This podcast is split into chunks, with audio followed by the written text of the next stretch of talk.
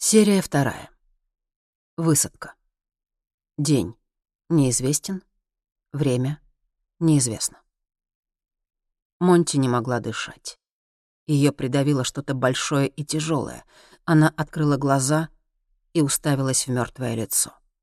В ужасе она закричала и попыталась отползти, но не смогла, потому что все еще была пристегнута к своему креслу. Безучастные глаза придавившего ее тела были покрыты белой пленкой, а голова свисала под странным углом.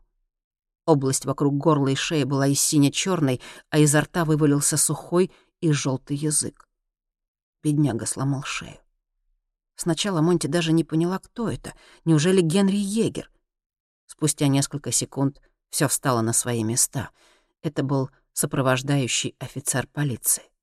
Он не успел пристегнуться — и при крушении его тело бросало по всему самолету. Неужели они разбились? Монти вспомнила, какая паника ее охватила, когда самолет крутило в воздухе, но сейчас все было тихо и спокойно. Двигатель молчал. Движения не ощущалось, они определенно были на земле. Она с усилием отбросила с себя труп и в ужасе отвернулась. Раньше Монти никогда не видела мертвецов. Тяжело дыша, она стала оглядываться. Напротив, склонил голову Генри Егер, без сознания или мертвый. Доктора Хаймана нигде не было видно. Его сиденье тоже отсутствовало, будто гигантская рука вытащила его из самолета. Фюзеляж развалился почти надвое. В потолке и стене, у которой сидел Хайман, зияла огромная дыра, будто самолет сначала вскрыли гигантским ножом для консервов. Сквозь дыру просвечивало безоблачное небо. Монти нахмурилась. Небо было странного лилового цвета, с зелёными и оранжевыми полосами заката. Странно. Может, из топливного бака сочится топливо, и его испарения окрасили воздух? Надо выбираться. Если действительно протечка, они могут взорваться в любой момент. Монти отстегнула ремень безопасности и сразу почувствовала тошноту и бессилие. Каждое движение давалось с трудом. Она переступила через мертвое тело и наклонилась над Генри. Тот открыл глаза и беспомощно огляделся. «Что случилось?» — простонал он. «Мы разбились. Возможно, из бака протекает горючее». Трясущейся рукой Генри нащупал пряжку ремня безопасности и отстегнулся. «Где остальные?» — спросил он. Монти кивнула в сторону лежащего на полу полицейского. «Этот мертв, а Хаймана, похоже, вытянула через дыру в обшивке». «А пилоты?» Монти уставилась на Генри. О пилотах она совершенно забыла. Она перешагнула через тело полицейского, машинально извинилась, когда задела ногой его руку и направилась к носу самолета. Дверь в кабину пилота была закрыта. Она потянулась к ручке, но внезапно замерла. В ее голове промелькнули образы крови, расчлененных тел, видение жестокой и кровавой смерти. «Не открывай дверь», — раздался в голове предупреждающий голос. Предчувствие? Нет, это нечто более сильное. Но можно ли доверять таким видениям? Можно ли вернуться к Генри и сказать, что пилоты мертвы, не проверив? Что, если это не так? Что, если они живы и нуждаются в помощи? Очень осторожно она открыла дверь. Вся передняя часть самолета была уничтожена крушением, пилотов раздавило обломками, их тела взорвались, словно воздушные шары, окрасив кабину в красный цвет. Монти захлопнула дверь и оперлась на стену. Ее ноги дрожали, желудок сдавило спазмом. На секунду даже показалось, что сейчас ее вырвет. Всю оставшуюся жизнь она будет вспоминать эту красную кабину. По щеке покатилась предательская слеза, но она быстро ее стерла. Вряд ли Генри Егеру понравится, если она сейчас начнет реветь. Монти вернулась к Генри, который склонился над мертвым полицейским с его пистолетом в руках. «Что ты делаешь?» — удивилась она. «Где эти чёртовы ключи?» «Какие ключи?» «От наручников». «Понятия не имею. Разве они не у него?» Генри разочарованно покачал головой. Монти положила руку ему на плечо. «Нужно уходить, пока это все не взорвалось», — сказала она. «По-моему, в самолете утечка топлива». «Утечки нет успокаивающе сказал Генри. Иначе мы бы почувствовали. Но пахнет действительно странно, чувствуете? Генри кивнул и засунул руку в карман пиджака полицейского. Чувствую. но не топливом». Монти нахмурилась. Запах был очень необычным. Она чувствовала сильный аромат цветов, смешанный с вонью конюшни. Точнее, каких-то животных. Диких животных. Запах щекотал нос и оставлял сладкое послевкусие во рту. «Дверь заклинила, но можно выйти вон там», — сказал Генри, указывая на брешь в корпусе. Монти осторожно протиснулась наружу. Ее ноги коснулись мелкого мягкого песка. Они были в пустыне. Ужаснувшись, Монти огляделась и внезапно почувствовала, что реальность становится все более запутанной и фантастической. Она не могла осознать, что видит. Ей захотелось поскорее вернуться в разрушенный самолет. Она упала на колени, не в силах принять то, что увидела. Вокруг простиралась пустыня. Небо над головой было почти бесцветным, с легким фиолетовым отцветом. Несмотря на яркое солнце, на этом странном небе висела луна, намного больше привычной. Она была такой огромной, будто вот-вот собиралась на них обрушиться. Самолет разбился в паре сотен метров от гигантского обрыва. Он уходил глубоко вниз, образуя широкий каньон в несколько километров шириной. С другой стороны, кажется, тоже был песок. Самолет лежал на узкой полоске песка. В отдалении над песком возвышались каменные глыбы, высокие как небоскребы. Они были слишком ровными и одинаковыми, чтобы походить на естественные природные образования, но Монти никогда не видела таких огромных зданий. В другой стороне, неподалеку от самолета, песок внезапно переходил в опушку леса. Над кромкой пустыни нависали огромные деревья, немыслимые в такой пустынной местности. Это был лес. Очень древний лес — Деревья были похожи на секвои, как минимум по 10 метров в диаметре, и стояли так плотно, будто росли из общей корневой системы. Кора у них была желтоватой, а листья, похожие на пальмовые, серыми и огромными. Рядом были и другие скопления камней более натурального размера и формы, чем те, что высились вдали. Если слово «натуральный» вообще было применимо к этому странному миру. Самолету повезло упасть на узкую полосу мягкого песка между обрывом и скалами. Спереди простирались песчаные дюны, а позади — лес. Монти потрясла головой. Все это не укладывалось в голове, она не понимала, кажется ей этот пейзаж прекрасным или пугающим. Сзади подошел выбравшийся из самолета Генри. «Где мы?» — рассеянно спросила Монти. «Точно не в Даларне», — ответил он. Несколько секунд они созерцали странный пейзаж. А затем Генри включил спутниковый телефон, который дал ему гриппа, и разочарованно покачал головой. «Не ловит спутник», — пробормотал он. «Не работает?» — переспросила Монти. «Работает, но не может поймать спутниковый сигнал. По идее, это невозможно. Как будто спутников вообще не существует». Монти в ужасе огляделась. Неужели случилось что-то ужасное? Может, авария на ядерной электростанции? Или на них напали, террористы взорвали ядерную бомбу. Это могло бы объяснить странный цвет неба и отсутствие спутников. «Небо фиолетовое», — сказала она дрожа. «Спутники выведены из строя. Может, это ядерная атака?» Генри насмешливо улыбнулся. «Бомба?» «Да. Прямо перед крушением я видела белый свет. Никогда в жизни не видела ничего такого яркого». Для такого результата нужна целая куча ядерных бомб», — сказал Генри, указывая на обрыв. «Это похоже на Большой каньон, только больше». Монти раздраженно пнула ногой песок. «Тогда что случилось? Где мы? Ты же не хочешь сказать, что мы летели в Даларну, а прилетели к Большому каньону?» «Я и не говорил, что мы прилетели к каньону», — огрызнулся Генри. «Я сказал, что это очень на него похоже». Монти развернула Генри за плечи и указала на каменные башни вдали. А вон там, что это, по-твоему, Нью-Йорк? А небо? Видишь, какое небо? Что за чертовщина тут творится?» — кричала Монти. Генри злобно посмотрел на нее. «Блин, да откуда мне знать? Ядерная бомба не может превратить Даларну в Большой каньон. Это все, что я сказал!» Монти вытащила свой мобильный. В уголке дисплея мерцал значок «Нет сети». «У меня нет связи», — сказала она. «Ничего удивительного», — хмыкнул Генри. Монти перестала обращать на него внимание и вгляделась в каменные башни вдалеке. Она никогда не видела ничего подобного. Монти навела на них объектив телефонной камеры и максимально приблизила изображение. Но они были слишком далеко, и рассмотреть какие бы то ни было детали по-прежнему не получалось. «Фотки на память?» — съязвил Генри. «Пытаюсь разглядеть, что это за штуки», — ответила Монти. «Если нам удастся определить хоть какой-то ориентир, мы сможем понять, где находимся». Она просканировала местность вокруг через камеру мобильного и вдруг замерла. Вокруг разбитого самолета и его обломков на экране отображалось бледное мерцание. Она поменяла фильтр, все исчезло.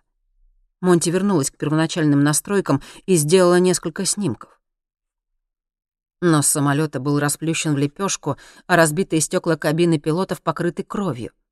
Монти вспомнила о пилотах и мертвом полицейском на полу салона и застыла. Она еще никогда не видела смерть так близко и не хотела умирать. «Хайман!» — закричал вдруг Генри. Тот лежал все еще пристегнутый к сиденью в дюжине шагов от самолета. Он был наполовину засыпан песком.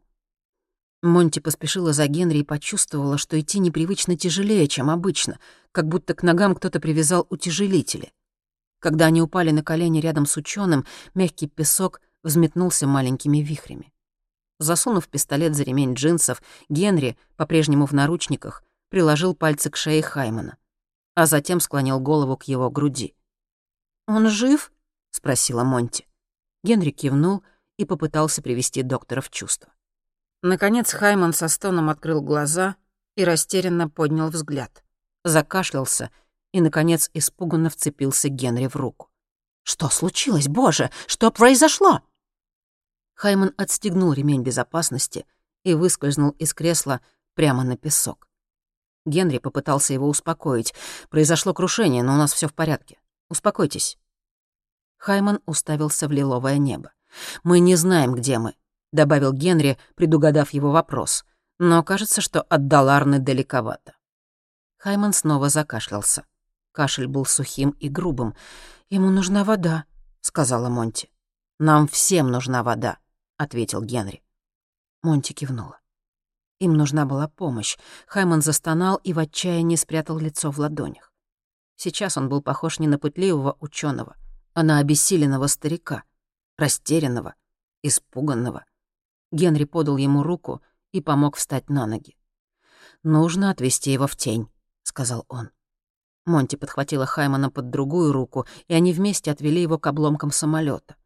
Доктор казался измученным — но почти не пострадал. «Что будем делать?» Генри пожал плечами. «Без понятия. Думаю, стоит оставаться у самолета и ждать, когда нас спасут». Монти кивнула. «А если не спасут?» «Тогда придется выкручиваться». «Как?» Генри раздраженно вздохнул. «За нами придут, не волнуйся. На самолете есть радиомаяк. Они знают, где мы». Монти вгляделась в опушку леса. Массивные желтые деревья с серыми листьями выглядели крайне негостеприимно. У нее появилось странное чувство, что откуда-то из глубины леса, из-за деревьев, что-то пристально за ними следит, ждет, пока они подойдут поближе. «Самая большая проблема — это вода», — сказал Генри и яростно звякнул наручниками. «И эти проклятые браслеты». Внезапно Генри замер и уставился в горизонт. В лиловом небе появились три черные точки. «Что-то приближается», — сказал Генри. Монти проследила за его взглядом. «Как думаешь, что это?» «Не знаю. Похоже на вертолеты. Может, спасатели?» Он помахал руками, чтобы привлечь внимание. Монти с облегчением последовала его примеру. Три летательных аппарата двигались прямо к ним. Наконец-то помощь. Монти с улыбкой посмотрела на Хаймана, все еще сидевшего на песке. Тот как будто окаменел. Сердце кольнула тревога. Монти вытащила мобильник. «Это не вертолеты, сказала она и протянула телефон Генри. Ничего подобного они прежде не видели. Эти летательные аппараты были длинные, но почти плоские, узкие и обтекаемые. Они были похожи на гигантские бумеранги с чем-то вроде тяжелых пушек на концах крыльев. Монти не могла различить ни кабины, ни лобового стекла, просто три объекта из темного металла, которые приближались к ним четким военным строем, как хищные птицы, неумолимые и безразличные. Их двигатели работали тихо. Казалось, они двигались благодаря какой-то магии. «Что это?» — нервно спросила Монти. «Хрен знает. Но точно не спасательная команда. Надо убираться», — ответил Генри. «Куда?» Генри задумался. «В лес. Там можно спрятаться». Он помог трясущемуся Хайману подняться. Монти подхватила ученого под другую руку, и все трое побежали в сторону леса. «Быстрее!» — прошипел Генри. «Они нас видят!» Хайман начал всхлипывать, а Монти почти выбилась из сил. Казалось, сегодня она была тяжелее, чем обычно. Каждое движение давалось с трудом, как будто невидимая сила неумолимо тянула ее к земле. Летательные аппараты быстро приближались. Генри оглянулся. «Быстрее пошевеливайтесь, мать вашу!» — крикнул он. Монти попыталась прибавить шаг, но ноги вязли в мягком песке. Она будто оказалась в детском ночном кошмаре. Когда ее преследовало неведомое чудовище, она поскальзывалась и падала не в силах бежать. До них уже донеслось тихое жужжание, которое издавали летательные аппараты. Монти почувствовала, как подступает тошнота. Зудящий звук приближался. «Ничего не выйдет», — думала Монти. «Они поймают меня и убьют. Они летят слишком быстро, а я бегу слишком медленно». Она застонала. Казалось, будто ее ноги кто-то подменил на мешки с песком. Вот-вот она не выдержит и рухнет на мягкий песок. Вдруг ее накрыла тень. Лес. Они достигли опушки и, очертя голову, бросились в темноту, в укрытие. Монти и Хайман рухнули за огромным стволом, а Генри опустился на землю, не сводя глаз с места крушения. Летательные аппараты добрались до самолета и бесшумно зависли в воздухе. Генри подивился, как тихо они работают. Он слышал только слабое электрическое жужжание. Судя по всему, аппараты изучали обломки. Сканировали их. Генри скрылся за деревом и яростно рванул наручники — со скованными руками он чувствовал себя беззащитным, особенно в этом чужеродном лесу. Несколько лет назад они с Анной ездили в Калифорнию и заблудились среди огромных секвой. Он до сих пор не любил это вспоминать. Там деревья достигали 10 метров в диаметре, а самые высокие уходили почти на 100 метров в небо. Но тогда бескрайний первозданный лес дарил покой и гармонию. Здесь все было по-другому. Самые толстые деревья были не самыми высокими, но и они достигали 50 метров. Ветви опускались по всему стволу почти до самых корней. Было в этом лесу что-то неправильное. Желтоватая кора казалась прохладной, даже холодной на ощупь, несмотря на жаркое солнце, а большие серые листья — кожаными. Почва, на которой рос лес, напоминала чернозем. Никакой травы, никакого подлеска не было и в помине. Он вгляделся вглубь леса. Генри нутром чуял, что неподалеку кто-то прячется, скрытая угроза. Казалось, летательные аппараты нарочно загнали их в лес, навстречу неизвестной опасности. Он подавил неприятное чувство тревоги и продолжил изучать местность. Не Афганистан, не Сирия. Но среда определенно враждебная. Деревья совершенно незнакомые. Этот лес ему определенно не нравился. Аппараты все еще висели над обломками самолета, как будто в ожидании. Внезапно раздался странный гудок. И они двинулись в сторону леса. Генри отполз подальше и сделал остальным знак не высовываться. Аппараты уже достигли опушки леса, и теперь их жужжание было отчетливо слышно. Генри затаил дыхание. Он сжимал в руках пистолет, который забрал у погибшего полицейского, хотя и сомневался, что от него будет толк против огромных летающих механизмов и их пассажиров, кем бы они ни были. Аппараты, казалось, были нарочно сконструированы так, чтобы внушать страх и трепет. С обеих сторон виднелись дула какого-то дальнобойного оружия. Если их заметят, у Генри с его пистолетом не будет и шанса. Но аппараты, помедлив, двинулись дальше, над верхушками деревьев оставив их в абсолютной тишине. «Улетели?» — срывающимся голосом спросила Монти. Генри кивнул. Он бросил взгляд на своих спутников. Оба выглядели изможденными и испуганными. Но все же он был не готов им доверять. Что бы ни случилось, у этой парочки рыльца в пушку. Должно существовать логичное объяснение тому, что с ними случилось. Он вспомнил американских солдат, которых встречал в Афганистане и Сирии. Многие из них не доверяли собственному правительству. Ходили слухи, что раньше на солдатах против их воли ставились эксперименты. На американской пехоте в 50-е тестировали ЛСД. Возможно, с ними происходит что-то в том же духе. Возможно, его чем-то накачали, а все вокруг — какая-то виртуальная реальность. «Хайман», — прошипел Генри, — «что это за летающие штуковины? Где мы?» Хайман растерянно развел руками. «Не знаю. Вы же американец!» — перебил Генри. «Из ЦРУ?» Хайман затряс головой и вдруг застыл в ужасе, переводя взгляд с Генри на Монти. «Он же... Господи, мост! Мост должен был исчезнуть!» Генри приподнял бровь.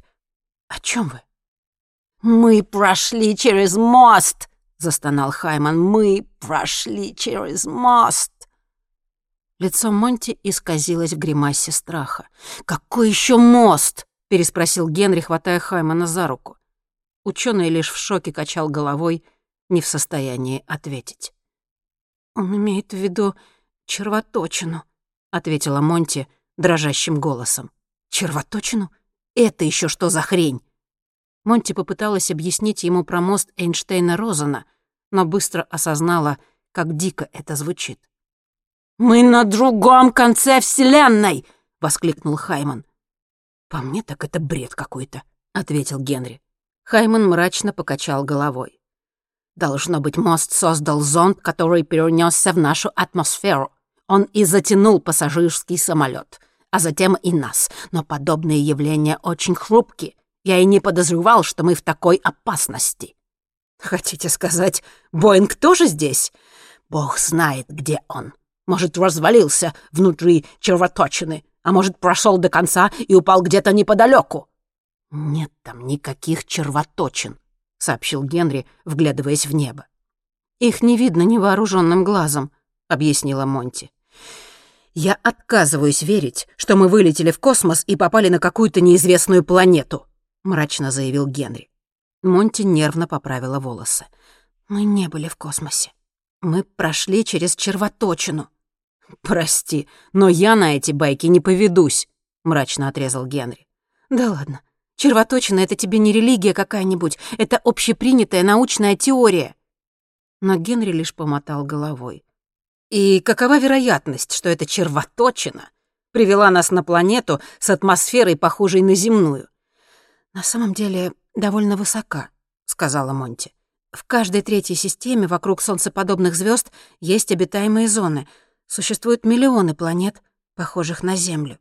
«Да что ты говоришь?» — скептически сказал Генри. «Всего несколько лет назад я тоже в это не верила. Но последние исследования доказывают, что есть теоретическая возможность в теории, и свиньи летают», — огрызнулся Генри. Монти оглядела его с головы до ног. «Далеко ты прыгаешь?» — внезапно спросила она. «В каком смысле?» — не понял Генри. «В длину. Далеко ты прыгаешь в длину. А что? Навскидку в тебе килограммов девяносто. Генри расправил плечи. Девяносто три. Местная гравитация отличается от земной. Разве ты не чувствуешь, что стал тяжелее? Если бы у нас были весы, они бы показали, что в тебе больше ста кило. Сколько убедительных теорий! Засунь свои воображаемые весы знаешь куда, — вяло огрызнулся Генри. На самом деле он и сам заметил, что двигаться стало тяжелее. «Здесь ты ни за что не сможешь прыгнуть так же далеко, как на земле». Генри с любопытством посмотрел на Монти. Неужели она и правда верит, что они на другой планете? Вид у нее был совершенно серьезный. Да кто она такая, в конце концов? «Я хочу знать правду», — отчеканил Генри. «Расскажи мне все немедленно». «Мы уже рассказали тебе все, что знаем», — зло сказала Монти. «Да хрена с два!» «Где мы тогда находимся? По-твоему, это Земля? Посмотри вокруг, неужели похоже?» Генри задумчиво взвесил в руке пистолет. Он казался непривычно тяжелым. Может, это какой-то безумный эксперимент? Монти с опаской покосилась на оружие. «Эксперимент?» «Да. Как мы реагируем на стресс и вся фигня. Накачали нас наркотиками». Монти безнадежно вздохнула. «Я работаю в Управлении космических исследований Швеции. Я поддерживаю контакт с космическими агентствами других стран. Зачем им знать, как я веду себя в стрессовой ситуации?» «Не ты, а я. Ты на их стороне. Вы двое меня изучаете. Хотите посмотреть, что я буду делать?» Монти рассмеялась. «Я? Изучаю? По-твоему, все это эксперимент?» Генри щелкнул предохранителем. Все выглядело невероятно реалистичным, вот только ничего этого не могло быть. Он нутром чуял, что угроза от летающих машин вполне реальна. Его давно натренировали опознавать опасность и верить инстинкту самосохранения. В поле часто приходится сначала действовать, потом думать. Сейчас инстинкты говорили ему бежать. Интуиция подсказывала, что все реально. Он посмотрел Монти в глаза. Она испытывала настоящий страх. Это было не притворство. В голове всплыл образ Анны. И Генри снова накрыло волной щемящей боли. Он не хотел здесь быть. Он хотел вернуться домой, чтобы спокойно оплакать жену. Генри опустился на землю и откинулся на ствол дерева. Какое-то время все трое сидели молча. «Мне нужен мой ноутбук», — подал голос Хайман. «Нет ноутбука», — ответил Генри. «Забудьте. Он мне нужен». «Я не видела ноутбука в самолете, сказала Монти. «Вряд ли он пережил крушение». Хайман отчаянно вздохнул. «Он мне нужен! Там было все. «В каком смысле все? переспросила Монти. «Все мои вычисления. И видео», — слабым голосом пояснил Хайман. «Вы о том видео из Даларны, которое собирались показать в самолете? Хайман кивнул. Похоже, он взял себя в руки и собрался с мыслями. «Да, шведские военные прислали съемки с места падения зонда, но оно на ноутбуке. Червоточина не могла появиться просто так. Я думаю, ее создал зонд, направленный в нашу атмосферу». «Вы уверены, что это был зонд?» Хайман кивнул. «До определенной степени. Конечно, мне не хватает данных, но все, что произошло с нами, подтверждает мою теорию. Генри выглянул из-за деревьев и снова изучил горизонт. «Прямо сейчас искать ваш ноутбук нельзя», — сказал он. «Надо дождаться темноты». «Как вы думаете, зачем они послали к нам зонд?» — спросила Монти. «Кто их знает?» — ответил Хайман. «Рекогносцировка. Сбор информации». Генри зло засмеялся. «Если зонд отправили те же ребята, что летали вокруг самолета, то одной информации им будет мало». Монти кивнула. «Согласна. Их корабли определенно были враждебны». «Я все еще не уверен, что мы на другой планете», — добавил Генри. Он уже не знал, чему верить. Если Монти и была как-то в этом замешана, то она была блестящей актрисой. Неужели они и правда не на Земле? Если это и правда другая планета, — проговорил Генри, — то как будут выглядеть ее жители? Они гуманоиды? «Не знаю», — ответила Монти. «Но очевидно, что условия здесь напоминают земные. Не случайно мы можем здесь дышать, и уровень гравитации совсем немного выше». «Значит, они будут похожи на нас?» «Они могут быть похожи на что угодно». Генри нахмурился и повернулся к Хайману. «Эй, Хайман, если все и в самом деле так, как вы говорите, Значит, можно вернуться через червоточину обратно. Хайман безнадежно покачал головой. Даже если мост до сих пор не закрылся, и мы сможем заполучить летательный аппарат, мы его не найдем. Мост Эйнштейна-Розена не видим. То есть мы здесь застряли? Троица молча переглянулась, а к Монте внезапно пришла идея. «Телефон», он еще у тебя?» Генрик кивнул и достал его из кармана куртки. Сигнала по-прежнему не было. «Глухо», — сказал Генри. «Звонок. Мы же знаем, что каким-то образом позвоним отсюда на Землю, рано или поздно». Генри посмотрел на нее с сомнением. «Позвоним назад во времени? Червоточина вызовет временной парадокс», — закивала Монти. «То есть однажды я позвоню Гриппе, который затем явится ко мне, какому-то другому мне, домой с полицией, и потом мы все отправимся в Даларну? Как это вообще? Меня же не может быть двое!» Монти покачала головой. «Нет, ты один. Так только кажется из-за замедления времени, вызванного червоточиной». Генри вопросительно взглянул на нее. Гравитационное замедление времени экспериментально доказано еще в 60-х. Современные системы спутниковой навигации даже делают на него поправку. Чем быстрее и дальше мы перемещаемся, тем больше разрыв. Генри недоверчиво поднял брови. «Это правда», — вмешался Хайман. «Время не постоянно. Оно связано с гравитацией планеты. Гравитационное замедление времени — это научный факт». «Не знаю, как в это можно поверить», — снова покачал головой Генри, но Монти его перебила. «Науке все равно, что ты о ней думаешь. Факты остаются фактами, веришь ты в них или нет». Генри бросил на нее злобный взгляд. «Вы двое можете сколько угодно обсуждать здесь свои теории», — сказал он. «Но если это не эксперимент с наркотическими веществами, то у нас полно более актуальных проблем. Мы находимся во враждебной среде, нас преследуют неизвестные существа, владеющие технологиями, намного превосходящими наши. Ситуация с водой и пищей критическая. Солнце садится, и с наступлением ночи появятся звери. Не знаю, что это за лес, но я не горю желанием узнать, как выглядят местные хищники. Тем более ночью. Наши шансы пережить ближайшие сутки или даже 12 часов крайне малы. Нам срочно надо найти воду и укрытие на ночь. Я уже молчу о том, что я в наручниках. Монти собралась было ответить, но вдруг застыла, глядя в небо. Сквозь листья виднелись три летающих корабля, которые бесшумно кружили над деревьями.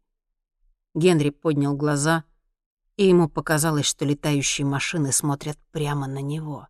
«Они знают, где мы бежим!» — крикнул он. «Скорее! Скорее!» Они бежали очень долго. Лес был большим, но характер местности постепенно менялся. Земля стала неровной и каменистой, под ногами то и дело попадались крупные камни, а густой лес делал путь почти непроходимым. Все пространство между высокими деревьями усеивали черные кусты с шипами и листьями, как у чертополоха. Солнце садилось. Надвигались сумерки.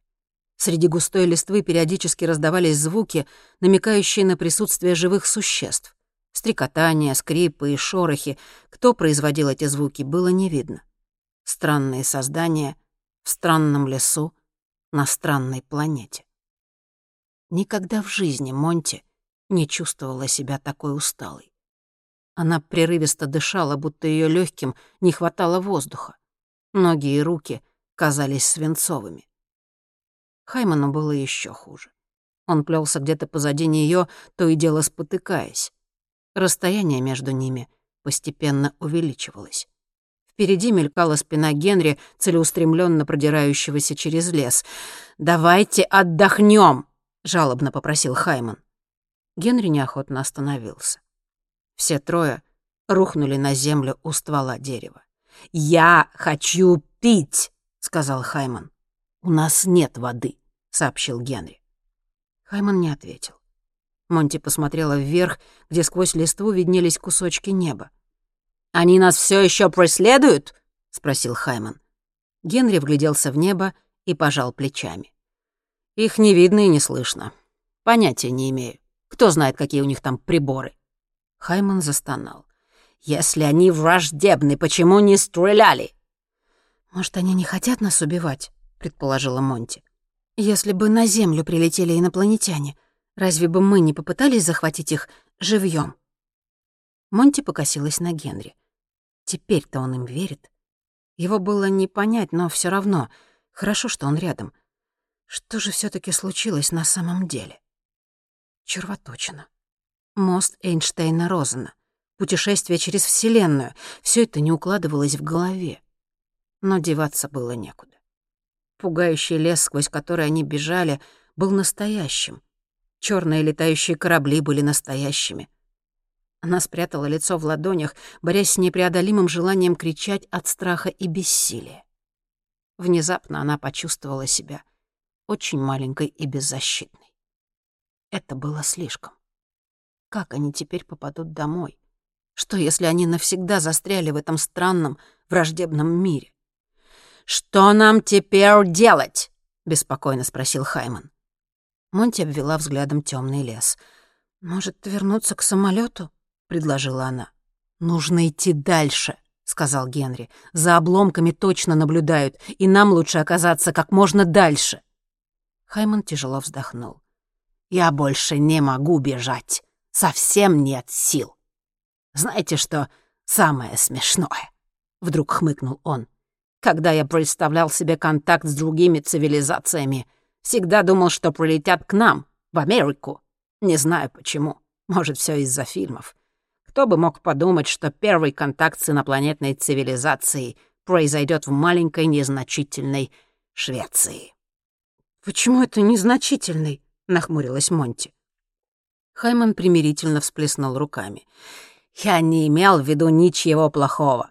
Но вы знаете хоть одну книгу или фильм, где инопланетяне приземлились бы в Швеции? В каком-то смысле это даже несправедливо. Ну, почему не в Америке?» «Лично я тоже предпочла бы, чтобы контакт случился в Америке», — ответила Монти. «Пусть бы кто-нибудь другой вместо меня скакал по этому лесу». Хрустнула ветка, и все трое замерли. Генри уставился в сгущающуюся темноту, снял пистолет с предохранителя и сделал пару шагов. «Ждите здесь», — прошептал он. Монти схватила его за руку. «Не смей нас тут бросать, я вас не бросаю. Но вы оба не можете идти дальше, и я должен проверить периметр. Скоро вернусь. Воспользуйтесь возможностью немного отдохнуть». Он быстро исчез в чаще. «Егер!» — позвала Монти, но ей никто не ответил. Ее охватил мучительный страх. Что, если он заблудится? Что, если не вернется? Она снова подала голос, но ответа не последовало. Монти вглядывалась в темноту между деревьями, наблюдает ли кто-то за ними, какая-нибудь чуждая злобная тварь. Она не выдержала и еще раз позвала егера. «Куда он отправился?» — встревоженно спросил Хайман. Монти с трудом взяла себя в руки. «Не волнуйтесь, он вернется. «Нам ни за что не пережить эту ночь», — заскулил ученый. «Пока что мы не умрем. Пока мы не записали сообщение для гриппа, мы вне опасности», — сказала Монти. Хайман оцепенел. Моего голоса не было на записи. Монти покачала головой. «Это не значит, что вас не было рядом». «Но мы можем быть уверены только в одном», — настаивал Хайман.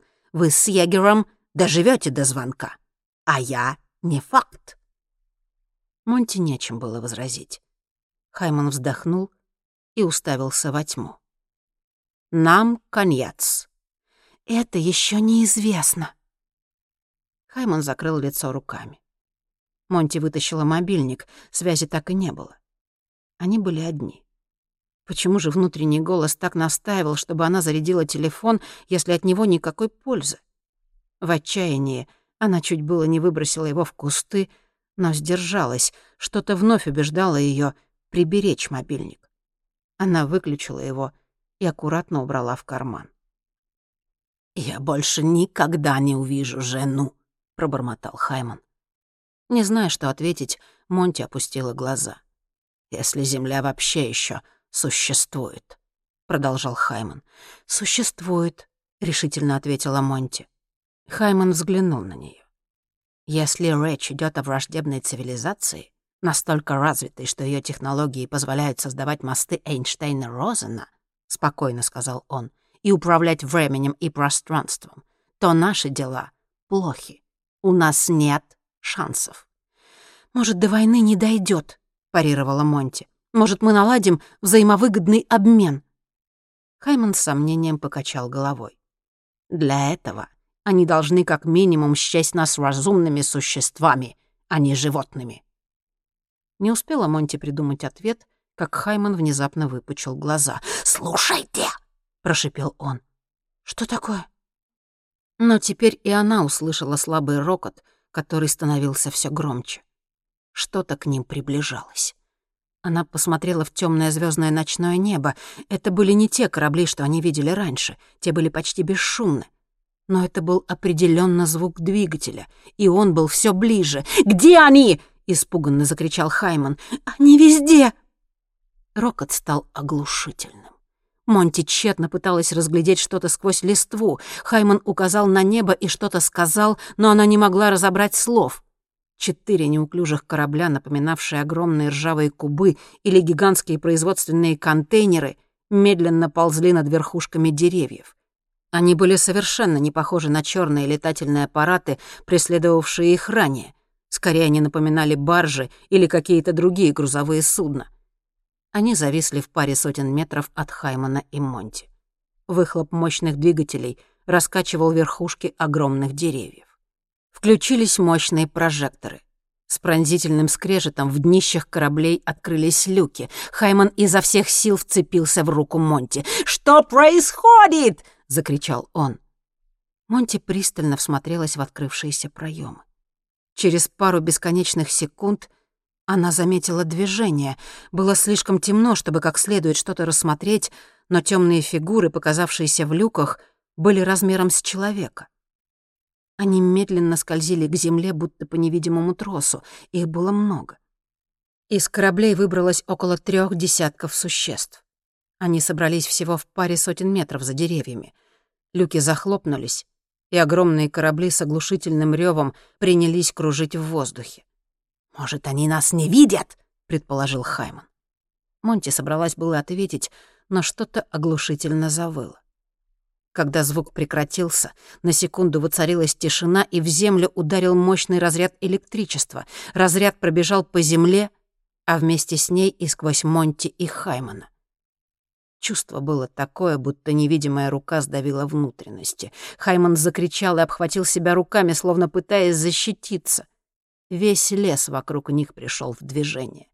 Странные лесные обитатели, чье присутствие до сих пор лишь угадывалось в темноте, панике пустились прочь от темных фигур с кораблей, которые медленно, но верно приближались. «Бежим!» — закричала Монти и ринулась в лес. Хайман бросился за ней. Она бежала как никогда раньше.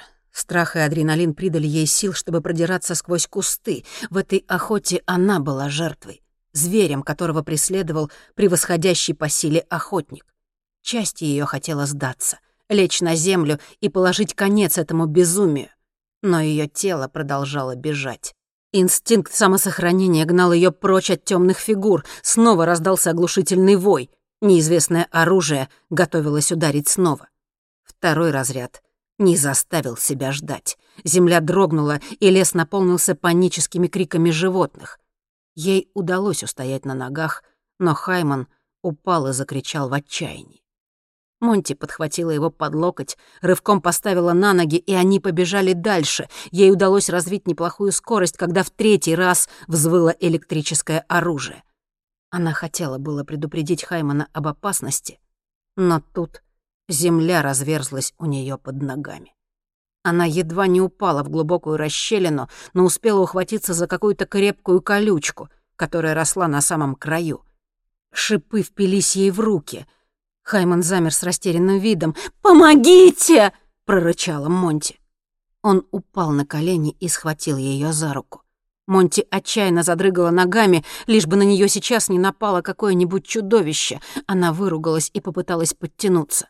Черные шипы впивались ей в руки. Наконец, Монти смогла нащупать ногой опору. Хайман помог ей выбраться на твердую почву. «Спасибо». Она улыбнулась Хайману, который не стал ждать и бросился дальше в лес. Монти последовала было за ним, когда что-то просвистело в воздухе совсем рядом. Она инстинктивно отшатнулась. Было слишком темно. Она почти ничего не видела. Хайман закричал. Это был крик — страха и боли. Он замер, как вкопанный, в него вцепилось что-то огромное, похожее на коготь. Он был обездвижен и совершенно беспомощен. Монти замерла в шоке, не зная, что делать. «Помогите!» — кричал ученый. Он выл от боли и ужаса, тщетно пытаясь освободиться. «Снимите! Снимите это с меня!» Монти сделала робкий шаг в его сторону, но тут он внезапно взмыл в воздух. Высоко над ними висел один из кораблей. Его люк был открыт. Хаймана утащила внутрь. Жуткие вопли раздавались еще несколько секунд, а потом резко оборвались. Монти в оцепенении смотрела на корабль. Она осталась одна. Внутри нарастала паника. Она громко закричала и тут же почувствовала, что рядом кто-то есть. Монти повернулась, но было слишком поздно. Сильные руки повалили ее на землю. Сверху навалилось что-то тяжелое. Черные фигуры все таки ее догнали. Все было кончено. В панике она снова попыталась кричать, но чья-то рука зажала ей рот, и кто-то зашипел прямо в ухо. «А ну тихо!» Она узнала Генри Егера. «Хайман!» — зашептала она. «Знаю!» — тихо перебил Генри. Лес вокруг будто ожил. Приближались темные фигуры, а вместе с ними мерзкий запах гниения и смерти. Теперь ей было слышно их шипение и завывание в темноте, настоящие чудовища из ночных кошмаров. «Бежим!» — зачастила Монти. «Надо валить отсюда!» «Нет!» — сказал Генри. «Именно этого они и хотят. Тогда-то они нас и поймают. Нужно спрятаться». Монти нервно огляделась. Присутствие охотников ощущалось как мороз по коже. Они были окружены. «Где спрятаться?» — спросила она. «Не знаю».